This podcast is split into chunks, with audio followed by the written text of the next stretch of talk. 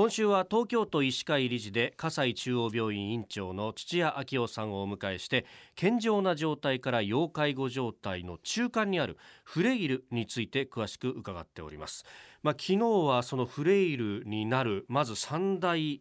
問題ということで身体的な問題そして精神的な問題さらに社会的な問題というふうに3つにまず分類されるんだというお話をいただきました。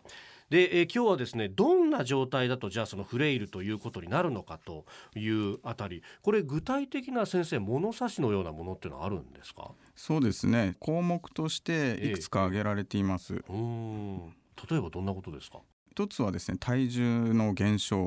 ですね。減っちゃうんですね。そうですね。まあ、これすごく大事なことで、ええ。ー、もしかしたら皆さんメタボっていう言葉を聞いたことあるかもしれません、はい、メタボにおいては太らないようにすることが大事なことだったわけですね、ええプレイルの場合は逆にですね体重が減っちゃうことがいけない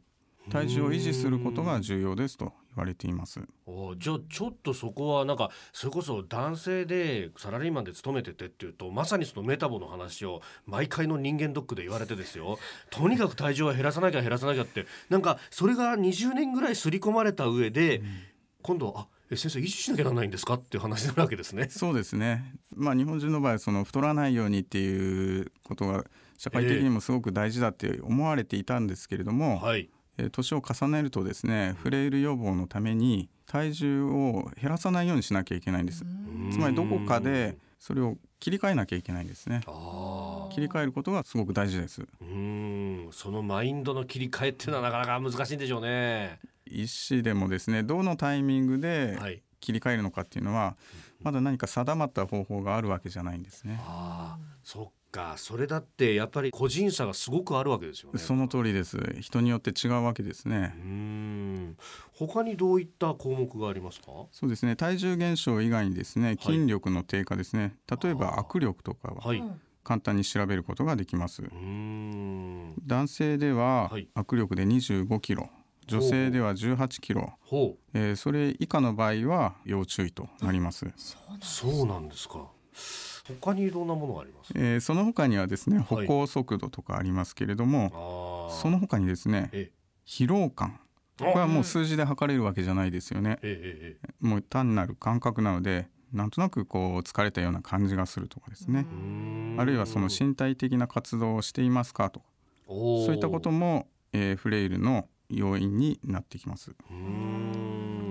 それを項目ごとにどうなんだっていうのを聞いて評価をしていくと。そうですね。今挙げた、はい、えー、項目の中で、例えば3つ以上あったらフレイルの可能性が高くなります。はあ。る意味自己診断もできるっちゃできるわけですか？そうですね。割と概念的なものなので、え病院に行って診察して初めてそこでフレイルと診断されるというものではないですよね。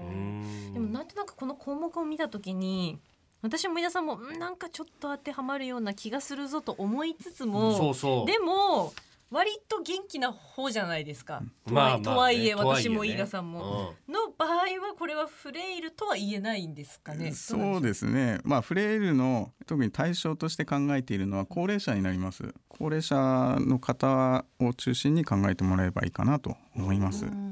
改めてになりますけど、フレイルのその原因というのは具体的にどういったところに出てくるでしょうか？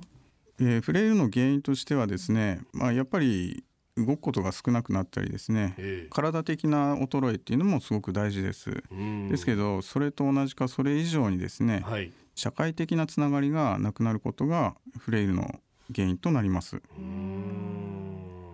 どうしても家に閉じこもりがちになるとかやっぱそういうこう人も多くなるわけですよね。まあ、その辺、えー、社会との関わりということになってくるとじゃあ自分一人でというよりはこう行政がどうやるかとか、うん、その辺の話もあると思うんで、えー、柏市が結構先進的なんですって？そうですね。柏市は行政を中心にしてですねい。ろいろな取り組みをしています、はい、その辺の柏スタディと呼ぶそうなんですけれども、えー、柏市の取り組みについて明日詳しく教えていただこうと思います。葛西中央病院院長の土屋昭夫さんでした。先生明日もよろしくお願いします、はい、ありがとうございました